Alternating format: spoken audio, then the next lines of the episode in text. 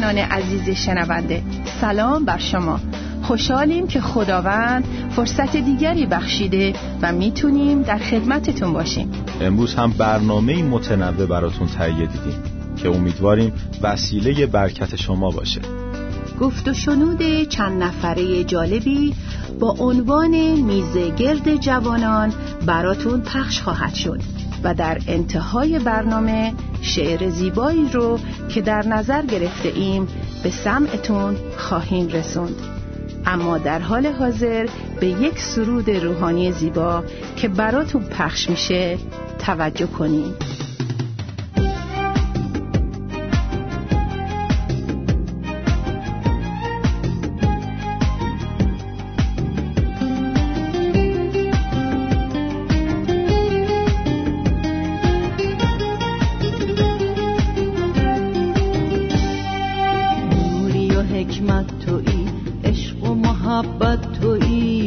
در تو آمدیم خدای سرمد تویی، حق و حقیقت تویی، صاحب رحمت تویی، شفا دهی بهر ما، شافی و قدرت تویی.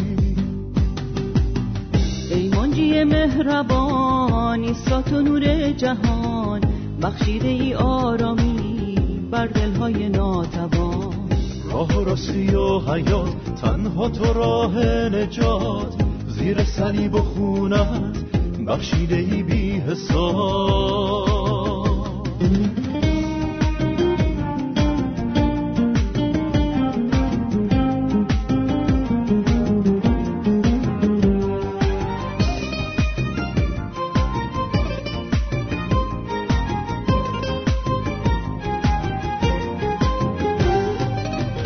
فدیه گناه ما، ای تو پاکی و صفا، هدیه نمودی به ما روح قدوس خدا.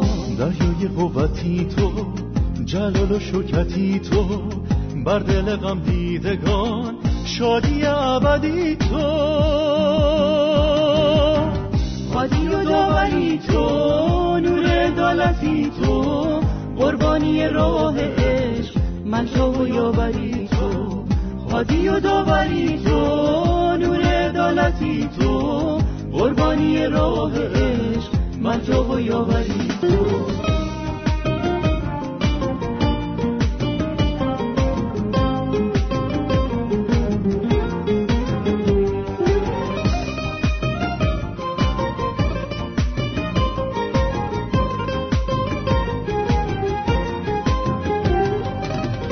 فدیه گناه ما، ای تو پاکی و صفا، هدیه نمودی به ما روح قدوس خدا. دریای قوتی تو، جلال و شوکتی تو، بر دل غم دیدگان شادی ابدی تو. هادی و داوری تو، نور عدالتی تو، قربانی راه عشق من تو و یاوری. هادی و داوری تو، نور عدالتی تو، قربانی راه عشق من تو و یاوری تو. هادی و داوری تو، نور عدالتی تو، قربانی راه عشق من تو و یاوری تو.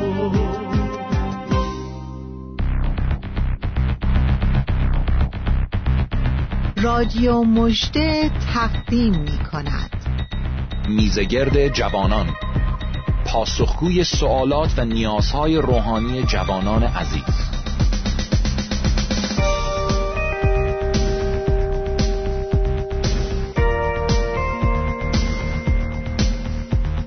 با سلام و درود خدمت شنوندگان عزیز، خدا رو شکر میکنم به خاطر وجود شما عزیزان و دعا میکنم که هر جایی که هستین در خداوند باشین، در مسیح باشین و میوه بیارین همونطور که کلامش میگه.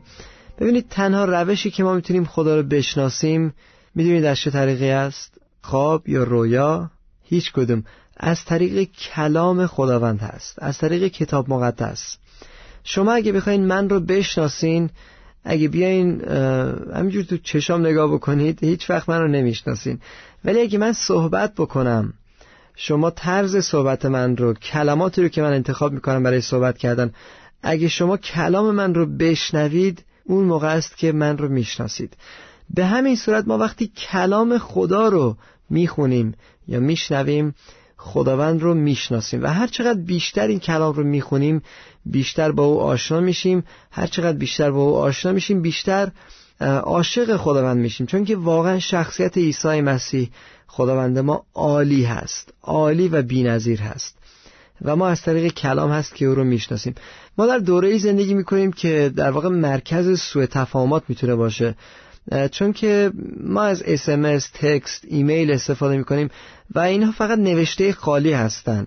طرف صورت ما رو نمیبینه، نگاه ما معلوم نیست، لبخند اگه میزنیم نمیزنیم معلوم نیست، احساس ما، لحن ما اونجا نیست، فقط یک نوشته خالی هست. در همین خیلی از وقتا سوء تفاهمات پیش میاد و کلام خداوند رو هم اگه مواظب نباشیم احتمالش هست که برای ما سوء تفاهم باشه، یعنی اون کلام چیزی رو که میگه ما یک برداشت دیگه ای بکنیم. امروز ما میخواییم این سوء تفاهمات رو از بین ببریم و یک سری قوانین رو با شما در میون بذاریم که این قوانین به ما کمک میکنه که کلام رو بهتر بفهمیم و بهتر بتونیم تفسیر بکنیم و معنی اصلیش رو بتونیم برای خودمون درک بکنیم. با دو جوان عزیز در این استودیو هستیم و بچه‌ها خیلی خوش اومدین. مرسی، خیلی ممنون. به نظر شما چه نکاتی، چه قوانینی هست که ما میتونیم اونها رو رعایت بکنیم که در واقع کتاب مقدس رو بهتر بفهمیم، کلام خدا رو؟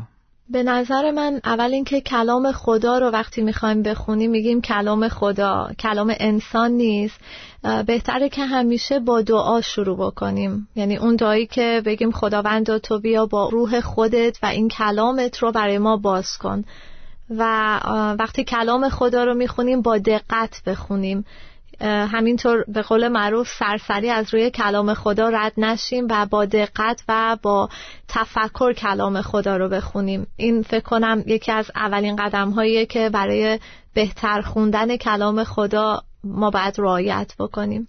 منم کاملا حرف خواهرمون رو تصدیق میکنم، به خاطر اینکه حتی وقتی که میخوایم ما یک درسی رو یاد بگیریم، مثلا درس ریاضی رو باید زبان ریاضی رو یاد بگیریم. پس وقتی که ما میخوایم کلام خدا رو بفهمیم باید واقعا اون زبان خاص خدا رو بفهمیم و این چیزی نیست جز اینکه روح قدوس خودش بخواد برای ما باز کنه، چون که بدون کمک روح قدوس خداوند ما نمیتونیم این کلام برامون کاملا باز بشه و مطمئنا خیلی از جاهایی بهش برمیخوریم که اگر از صرف خداوند فیض داده نشه ما میتونیم واقعا گم بشیم در کلامش. دقیقاً دقیقاً من فهم کنم که اون نکته‌ای که بهش اشاره کردین در واقع پیش زمینه خوندن کلام هست. من خودم شخصا خیلی وقتا کلام رو خوندم به عنوان داستان، بعضی جاشو فهمیدم بعضی جاشو نفهمیدم، ولی وقتی به عنوان داستان خوندم یا به عنوان یک کتاب خوندم که سرگرم بشم هیچ فایده‌ای برای زندگیم نداشته. ولی وقتی ما با دعا شروع می‌کنیم و با این انگیزه کلام رو می‌خونیم که ای خداوند من در حضور تو فروتن میشم، این کلام رو برای من باز بکن، و به جای اینکه سریع بخونیم که به مردم بگیم بله من در یک سال یک بار از اول تا آخر کتاب مقدس خوندم، به جای اون شاید یک آیه بخونیم ولی با این نگرش که خداوند من می‌خوام بفهمم، من می‌خوام درک بکنم. جالب اینجاست که اون زمانی که ما با این دید میخونیم و با دعا میخونیم کلام رو، اون موقع هست و فقط اون موقع هست که کلام روی ما تأثیر میذاره. و اگه اجازه بدید من کلمه خوردن رو به کار بگیرم، ما این کلام رو میخوریم و جزوی از وجود ما میشه و وقتی میخوایم صحبت بکنیم اونی که جزوی از وجودمون هست اون میاد بیرون. اگه فقط داستان رو خوندیم داستان در فکر ما میمونه، یکی دو روز بعد میپره. میگن در عرض هفتاد و دو ساعت ما نود و پنج درصد چیزها رو فراموش میکنیم. مثلا اگه یه موعظه شنیدیم یا یک آیه خوندیم احتمالش زیاده که سه روز دیگه اصلا یادمون نیست چی خوندیم. من که بیشتر ساعت هم زیادم میره، ولی دعا کمک میکنه که این در واقع بیاد در قلب ما کاشته بشه و میوه بیاره. و یه چیزی هم که خیلی مهمه وقتی کلام خدا رو میخونیم اون دعا که اون ابتداشه، و وقتی با تفکر و عمیقاً به کلام خدا نگاه میکنیم و طوری میخونیم که میگیم خداوند این کلام توست، امروز تو با قلب من صحبت کن، مطمئناً همطور که شما فرمودین مکاشفه هایی برای آدم اونجا باز میشه از کلام خدا. و یه چیزی هم که هست، ما باید در حین خوندن کلام خدا، اگر به زبان فارسی مسلط هستیم خوبه که بریم در چند تا زبان دیگه که اگه باشون آشنایت داریم کلام خدا رو بخونیم، دوباره اون لغت هایی که یکم ما رو گیج میکنه اونا رو دوباره در زبان های دیگه نگاه بکنیم. اون خودش خیلی به آدم کمک میکنه که بتونیم یک تفسیر درستی رو از کلام خدا در اون آیه ها ببینیم. دقیقاً. و من فکر می‌کنم که هیچ وقت شک نکنیم که این کلام درست نیست. اگه واقعاً ما مشکل داریم با یک قسمت از کلام و نمیفهمیم، اون رو مطرح بکنیم. امروز اساتید زیاد هستن، در تلویزیون ما می‌بینیم، در رادیو هستن، با شبکه رادیویی ما میتونید تماس بگیرید. افراد واقعاً بالغ هستن، برای هر سوال در کتاب مقدس جواب هست و نه فقط جواب هست بلکه سند هست. دکتر آرچر که محقق کتاب مقدس بوده و مسلط به بیشتر از سی زبان مختلف هست که اکثر اون زبانها از زبانهای زمان عهد عتیق هست و در خاورمیانه بوده، ایشون خیلی اشتیاق شدیدی به نقد کتاب مقدس داشته و در هاروارد خوندن و بعد از سی سال تجربه ایشون گفتن که من هیچ تضادی در کتاب مقدس نمیبینم. دکتر آرچر فقط یکی از اون هزاران اشخاصی هستن که با دانش والا به دنبال این کار رفتن و به این نتیجه رسیدن که هیچ تضادی در کتاب مقدس نیست. پس نترسیم، بیاریم و این رو بپرسیم، ولی باعث شک ما نشه.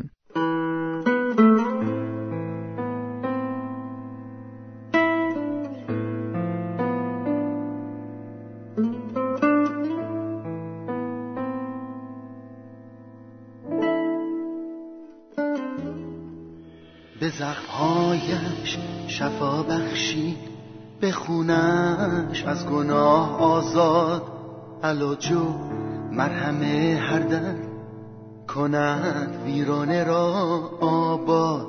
به زخمهایش شفا بخشی، به خونش از گناه آزاد، علاج و مرهم هر درد کند، ویرانه را با آن چشمان پر نورش، تبسم بر لبان او، نگاهش قلب پتروس را هزار رشته به ریش بنمود، به هر آهنگ شلاقی که بر پشتش نوازان بود سرودی زمزمه می کرد، پدر بخشا عزیزان را، دستم بگرفت همه دردی، همه زجر و همه زخمی، به جان بگرفت همه خواری، همه خفت و هر شرمی، ز بهر من به جان بگرفت صلیب و مرگ بران را، ز بهر من گناه کردی، به پرداخت مزد مرگم را. به زخمایش شفا بخشی، به خونش از گناه آزاد، علاج و مرهم هر درد کند، ویرانه را آباد.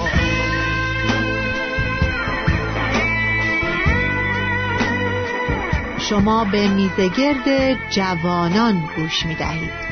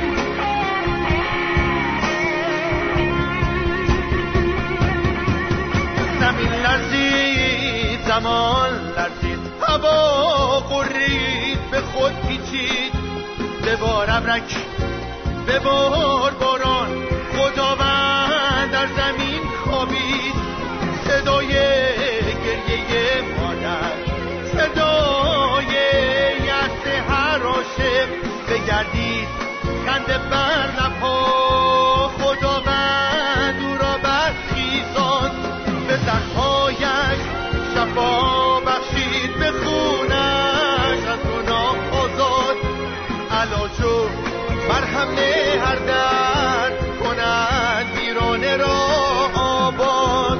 زمین لرزید، زمان لرزید، هوا غرید، به خود پیچید، ببار ابرک، ببار باران، خداوند در زمین خوابید.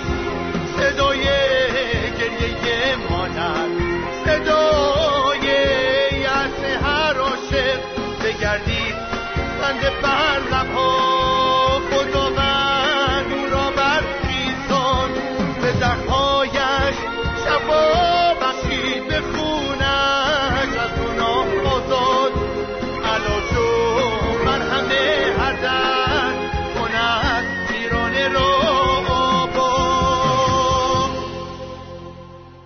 من فکر می‌کنم که میتونیم به اولین نکته بریم. اولین نکته ما که جزو قوانینی بذاریم که برای درک بهتر کتاب مقدس ما کمک میکنه این هست که چیزی که در کتاب مقدس توضیح داده نشده به این معنی نیست که قابل توضیح نمی باشد.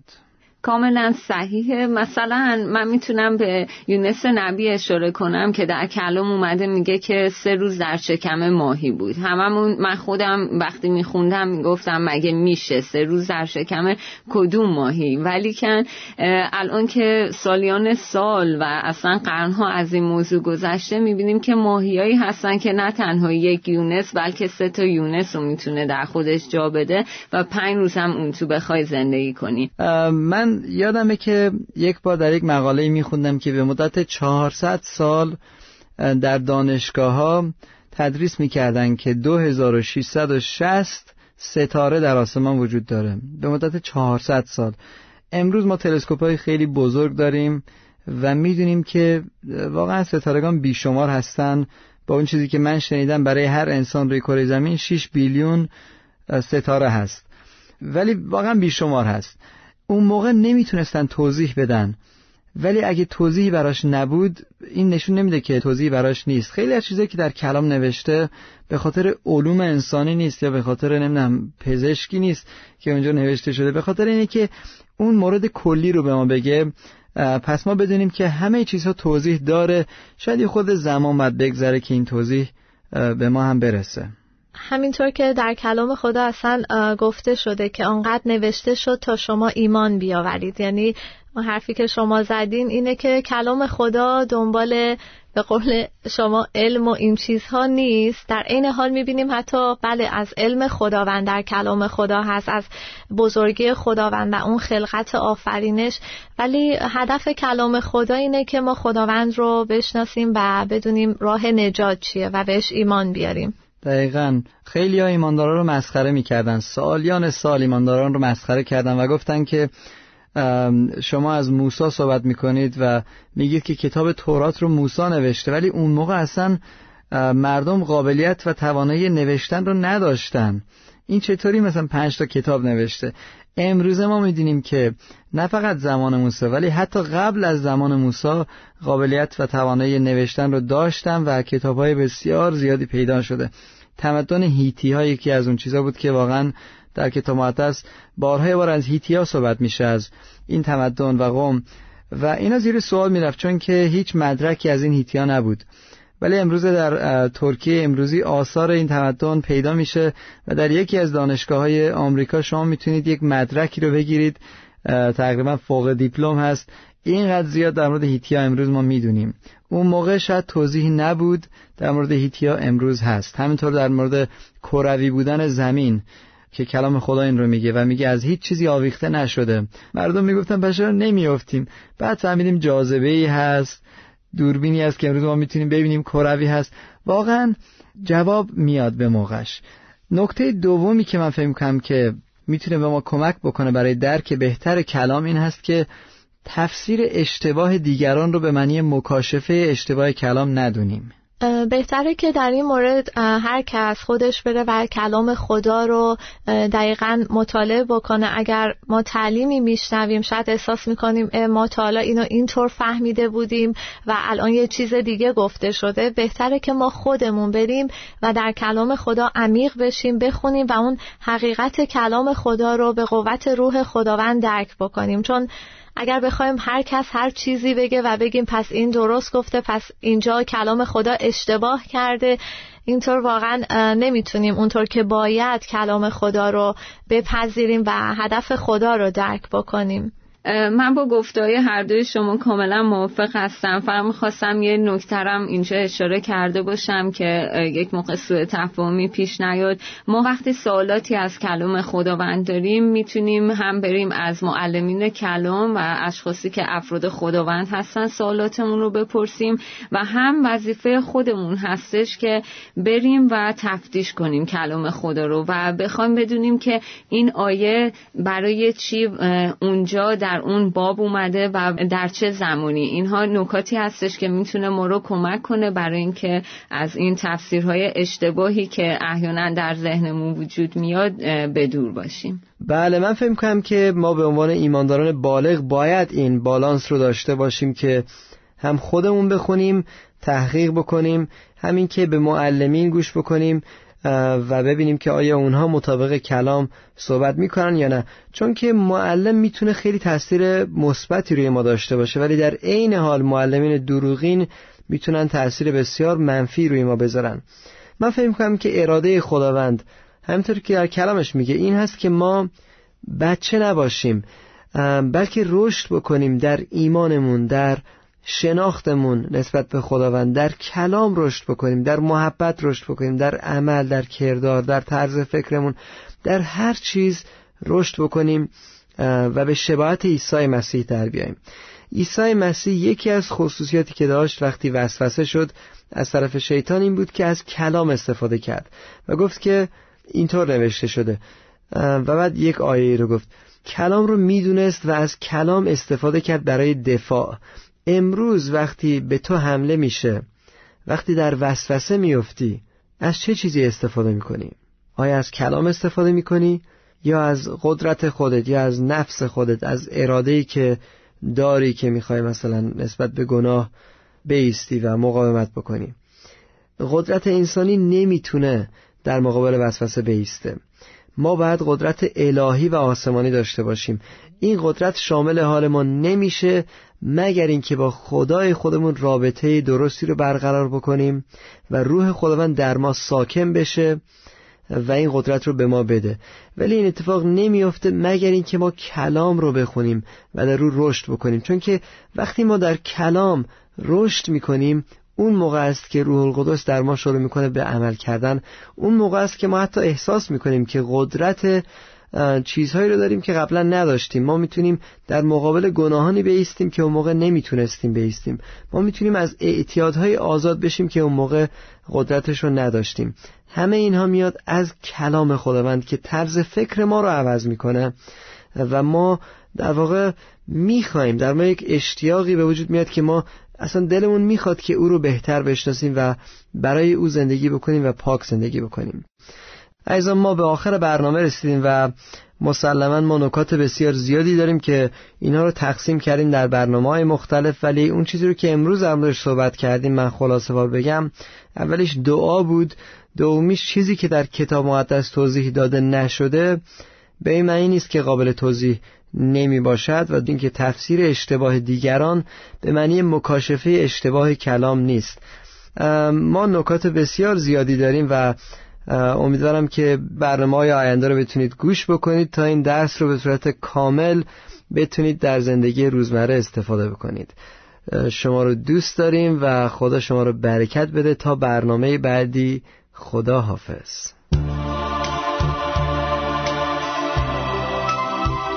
شعری نثار شما، منتخبی از اشعار زیبای روحانی.